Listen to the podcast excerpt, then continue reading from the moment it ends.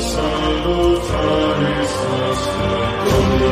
Deus, Filii ex Deus,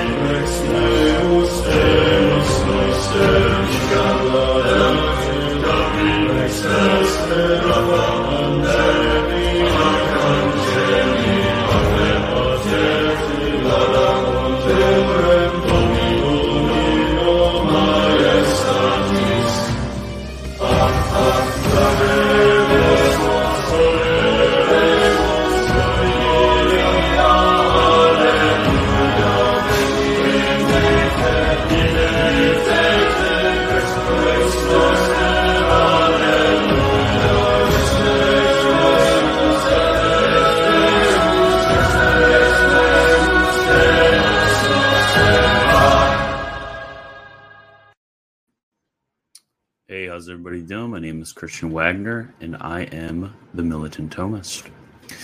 So, today we're going to be going over a much requested topic. We're going to be going over um, St. Thomas Aquinas' view of the Immaculate Conception. So, this is a very controversial topic because you'll hear many say, um, especially Protestants in their apologetics, that St. Thomas did not believe in the Immaculate Conception. You'll also hear Scotists playfully troll the Thomists because our guy denied a dogma of the church and blah, blah, blah.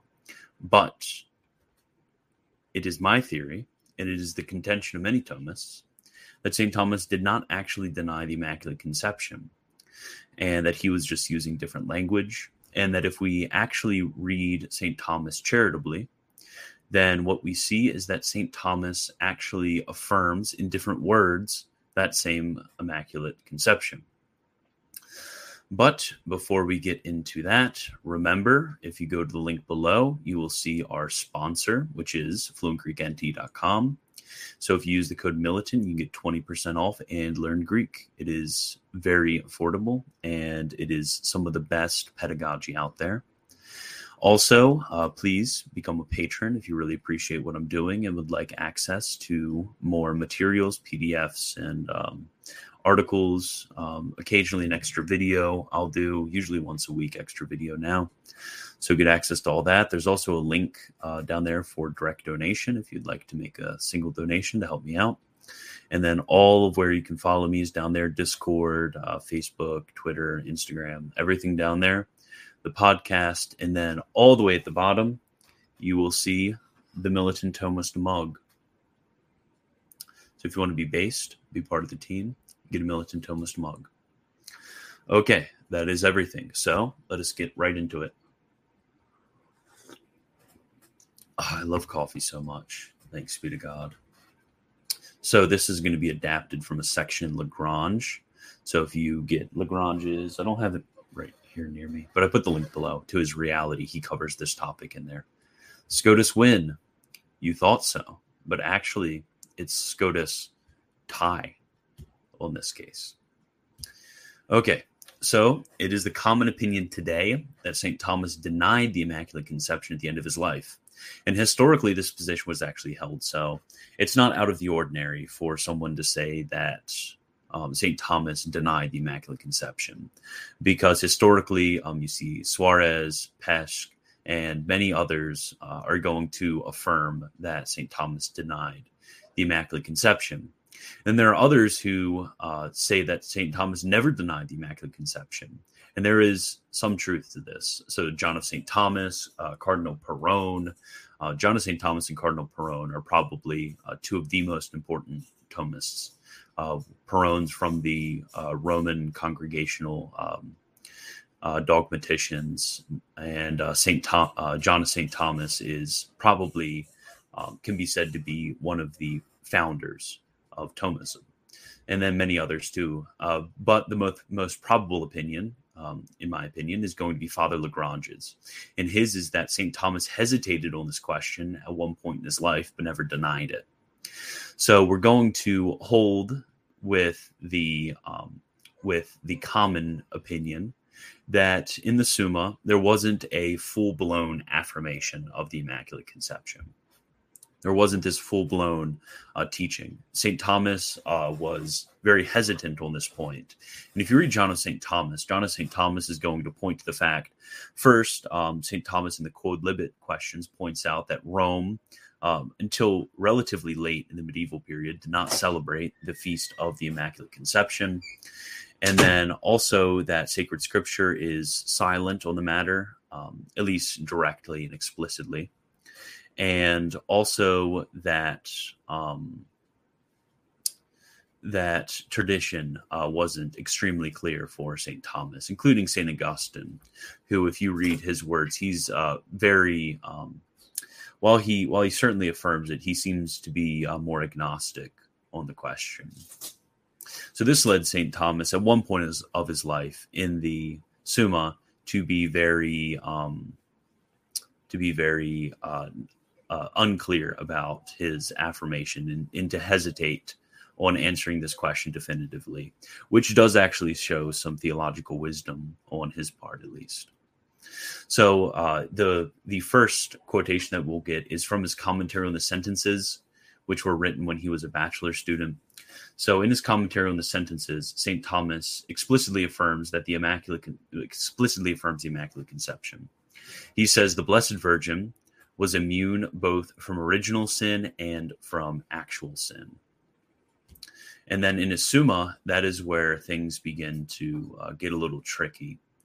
So, um, in the the situation behind this was that many theologians, in affirming the Immaculate Conception, actually denied that Our Lady was redeemed by the merits of Christ.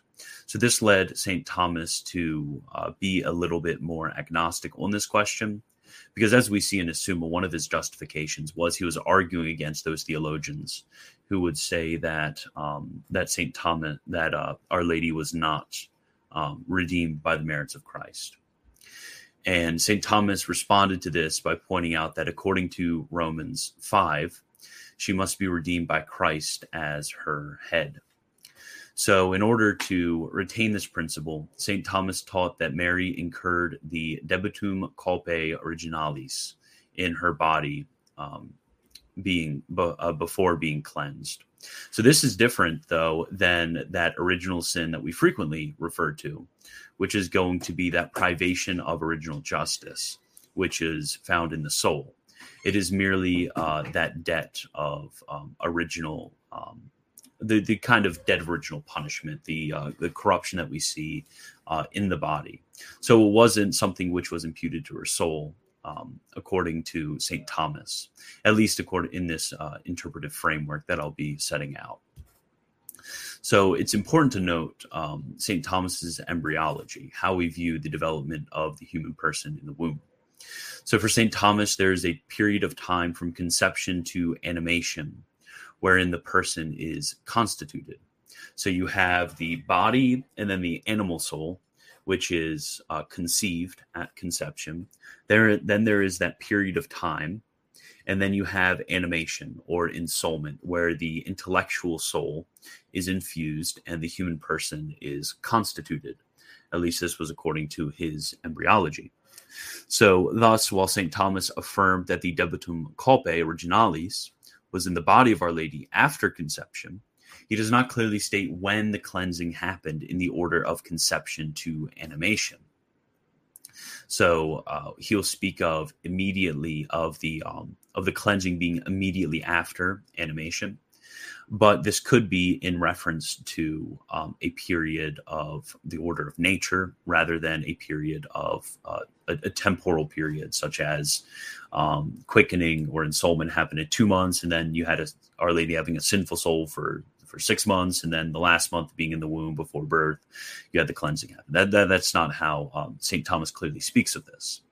So uh, he is not clear whether there is this infusion of of sin, uh, well, this privation of original justice, which is found in the soul of Our Lady. So with animation and cleansing, oops. In order uh, in this framework for St. Thomas to affirm the Immaculate Conception, he would have to affirm that she was cleansed at the moment of her animation. So the difference between animation and cleansing would be something which is merely logical, and therefore there wouldn't be this corruption, this privation of original justice, which is found in the soul. Now, what he says in his quodlibet questions is it is it is believed that immediately after conception and the infusion of the soul, she was sanctified. So Father Lagrange, he points out that, quote, he might thus have explained his phrase immediately, cito post, to mean that the creation of Mary's soul preceded her sanctification only by priority of nature.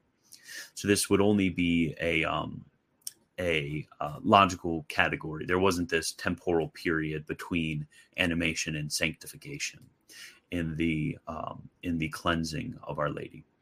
So in this, there would never have been the privation of original justice, and original sin would would have been prevented and not therefore remitted.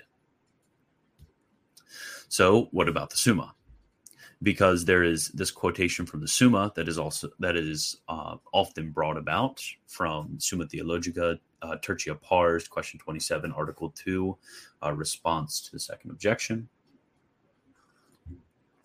So it says, "quote If the soul of the Blessed Virgin had never incurred the stain of original sin, this would be derogatory to the dignity of Christ, by reason of his being the universal Savior of all." Consequently, after Christ, who, as the universal Savior of all, needed not to be saved, the purity of the Blessed Virgin holds the highest place. For Christ did not contract original sin in any way whatever, but was holy in his very conception, according to Luke 1:35. The holy which shall be born of thee shall be called the Son of God. But the Blessed Virgin did indeed contract original sin, but was cleansed therefrom before her birth from the womb. This is what is signified, Job 39, where it is written of the night of original sin. Let it accept expect light, i.e., Christ, and not see it, because no defiled thing cometh into her, as it is written in Wisdom 725, nor the rising of the dawning of the day, that is, of the Blessed Virgin, who in her birth was immune from original sin.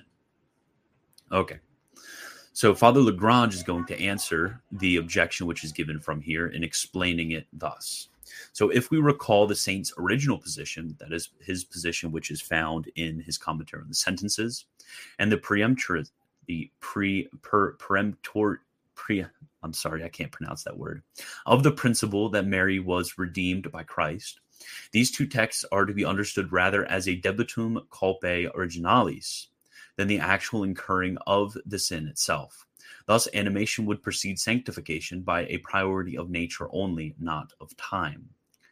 Unless we are willing to find in his supreme mind, and this is this is another quote from him. Unless we are willing to find in his supreme mind an open contradiction in one and the same context, we must see in the word she was conceived in original sin, not original sin itself, which is in the soul, but the debt of original sin, which antecedently to animation was in her body conceived by the ordinary road of generation. So now there are other texts which are written near the end of his life, which confirms this reading. Because notice, Tertia Pars was written um, near his death. This was one of the last works which he read, which he wrote. But we also have uh, four other works: his commentary on the Psalms, well, actually three other works his commentary on the Psalms, his Compendium Theologiae, and then his commentary on the Ave Maria, which are going to shed light on this question and is going to show um, the more likely view uh, that Father Lagrange and others in the uh, tradition of the Thomists have pointed out. So his position is made clear by a number of texts written near the end of his life. So, quote, there was no blemish at all in Christ and the Virgin Mary, which is his commentary on Psalm 14. Further, when it comes to his, his commentary on Psalm 18, when he says he has set his tabernacle in the sun, it means he placed his body in the sun, that is, in the Blessed Virgin, who was in no way obscured by sin. You are all fair, O my love, and there is no spot in you. Now, further in Compendium Theologiae, so these two um, quotations from Psalm 14, his commentary on Psalm 14 and 18, those could one could respond that they are merely talking about the current state of not being in original sin uh, after the sanctification, but that there was some period before. But when we look at comp- the Compendium Theologiae, the reading makes um, much more sense with the one that Father Lagrange points out. So in Compendium Theologiae, Book 1, Chapter 224, it says she was conceived with original sin. So notice this is going to be referring to the um, that debt of original sin rather than that privation of justice, but was cleansed from it in some special way. And I want to note that this special way, it's very interesting because it's go- he's going to compare it um, to some other cleansings in the womb. So he makes two distinction. He makes a distinction between two types of cleansing. So the first is going to be cleansing in baptism after birth. The second is going to be cleansing before birth, which is found in Jeremiah and then is also found in St. John the Baptist. But he is going to say that this special way is different from the cleansing of Jeremiah and St. John the Baptist because it is um, of a completely different order, which we'll note um, that in the language it seems like it's going to be referring to the Immaculate Conception, which we shall see. So she was sanctified in her mother's womb, that is before she was born. And further, but her sanctification was more ample than that of others, that is of St. John the Baptist and Jeremiah, who were sanctified in the wombs of their mothers. So, how is it more ample, and how is it in some special way? So, continuing, hence we conclude that the Blessed Virgin Mary never committed a venial sin for she did not experience such inordinate motions of emo- uh, motions of emotion. Inordinate motions of this kind arise because the sensitive appetite, which is the subject of these emotions, is not so obedient to reason as not sometimes to move towards an object outside the order of reason, or even occasionally against reason. And this is what engenders the sinful impulse. In the Blessed Virgin, accordingly, the sensitive appetite was rendered so subject to reason by the power of the grace which sanctified it, that it was never aroused against reason, but was always in conformity with the order of reason. Notice, I want you to notice this very clearly because I think this quote from the Compendium Theologiae is going to explain um, the quotations from Tertio Pars that people are uh, going to bring up, and is going to prove the point that I'm bringing right now. Because if you think very clearly about what he's saying here, he's saying that she never committed a venial sin, and these inordinate motions of emotion, um, and then this uh, concupiscence, which is um, which is uh, uh, inside. Um, concupiscence is in the order of nature, um, so it isn't uh, per se that privation of original justice. So, what St. Thomas is explaining here is St. Thomas is explaining what original sin is. Interestingly enough, he is explaining what original sin is. And then he is denying that that ever was um, was of the Blessed Virgin Mary. So he's denying uh, what he would say would be that infused uh, privation. Well, that privation, not inf- I keep saying infused. Ignore every time I say infused, but that privation of original justice He's explaining what that privation of original justice is, and then he's denying that Our Lady ever had it because she has that more eminent sanctification than uh, St. John the Baptist and others. So from the from reading this text very straightforwardly, we see that he is affirming, in other words, uh, the Immaculate Conception, what we would at least call the Immaculate Conception. He is he's not having that view of our Lady having that privation of original justice in her soul, but is only saying that there is that certain um, debt of original sin which is found in the body. So, and then I want to, that's the last slide. And then I want to go and get out of here out of my slide. I want to go to aquinas.cc because I want to point out something very interesting to you. So if we go to, I think it's Ave Maria 19 is where I was at. I should have kept it up. Was it? Oh, here it is. So it says, actually, I should, yeah, I'll keep my slide up. Okay, yes, because there's the other translation of it. Okay, here is what we have. You guys can see it. I want I want you to see, and I have a Twitter thread of this earlier. I want you to see if you see anything weird here. So the Blessed Virgin exceeds the angels in purity. She is not only pure, but she obtains purity for others. She is purity itself, wholly lacking in every guilt of sin. For she never incurred either mortal or venial sin. So too she was freed from the penalties of sin. Sinful man, on the contrary, incur, incurs a threefold curse on account of sin. Notice. So, if we read this, and don't make fun of my Latin, ipsa enim purissima fuit et quantum ad culpam, quia nec originale, nec mortale, nec veniale peccatum incurrit. Notice, right here, over here, we have she never incurred either mortal or venial sin. Here, notice there's three types of sins which are not being incurred. So, incurred, not, well, I guess neither. Originale, what, what would originale be in English? Originale peccatum. What would that be? Original sin. Nec, so neither mortale peccatum, neither mortal sin. Nec veniale peccatum, neither venial sin. So this this kind of this kind of uh, tripped me up because I was reading through Father Lagrange and he quotes this text from Ave Maria 19 and then has the same Latin text in front of him as is used on here because crap I can't remember how to do this in. Is it going to let me? Oh, see, it is from, if you look at the Latin text, St. Thomas Aquinas, exposition of the uh, angelic salutation, Divus uh, Thomas, and then it's going to be, um, uh, yeah, that that's going to be the same text, Latin text that Father Lagrange had in front of him when he was when he was showing this. And then this is the translation that Father Lagrange gives right here. Mary excels. Well, this is going to be the translation, I guess, that the English translator translator of Father Lagrange gives. Mary excels the angels in purity because she is not only in herself pure, but begets purity in others. She was herself most pure because she incurred no sin, either original or actual, not even any venial sin. Now, does that read a little bit different? Yes, that reads a little bit different.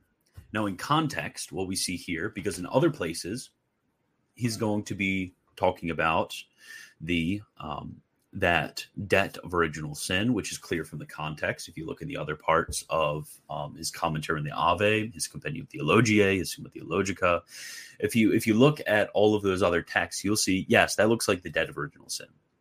But when you look at him talking about that actual stain, that actual privation of original justice, it's clear from the context here in Ave Maria 19 that that is what he's talking about. So when he is talking about that privation of original justice, he denies it. So he's going to affirm something like, or in other, in other words, the Immaculate Conception. So that is actually all I have, and I will stick around for a minute if any of you have any questions.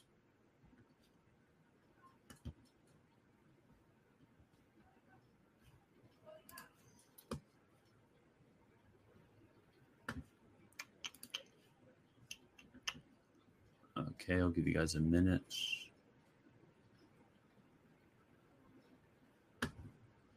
Let me see what I have. I do not have any videos tomorrow because it is the Lord's Day. I guess I'll give you guys a little little taste for what I got coming up while I wait for any questions. Okay. So let's let's see if I can remember. Upcoming live streams. So on, I think this is Monday. On Monday, I will be having a Q and A. Then on Tuesday, I'm going to be reacting to a bunch of normie philosophers on YouTube talking about St. Thomas Aquinas. On Wednesday, the means of attaining certainty. Thursday, MT after dark. Is this third? Yeah. No, no, no. This is on Wednesday. I'll be having my chill stream. If you go on Patreon at patreon.com slash militant Thomist, you can get access to that. Thursday, The Means of Attaining Certainty, Friday, MT After Dark, and then next Saturday, which there was there was much upset about this. I'm going to be doing a stream on the authority of the Vulgate, which is going to be very based. I'll be going over Hunter, Copens, the SDS, and then Bellarmine for that one. So that's going to be what's coming up. Okay, I do not see any questions. Thank you all for coming and watching today. And remember, it is Whitsuntide. So the Spirit of the Lord hath filled the whole earth. Alleluia, alleluia.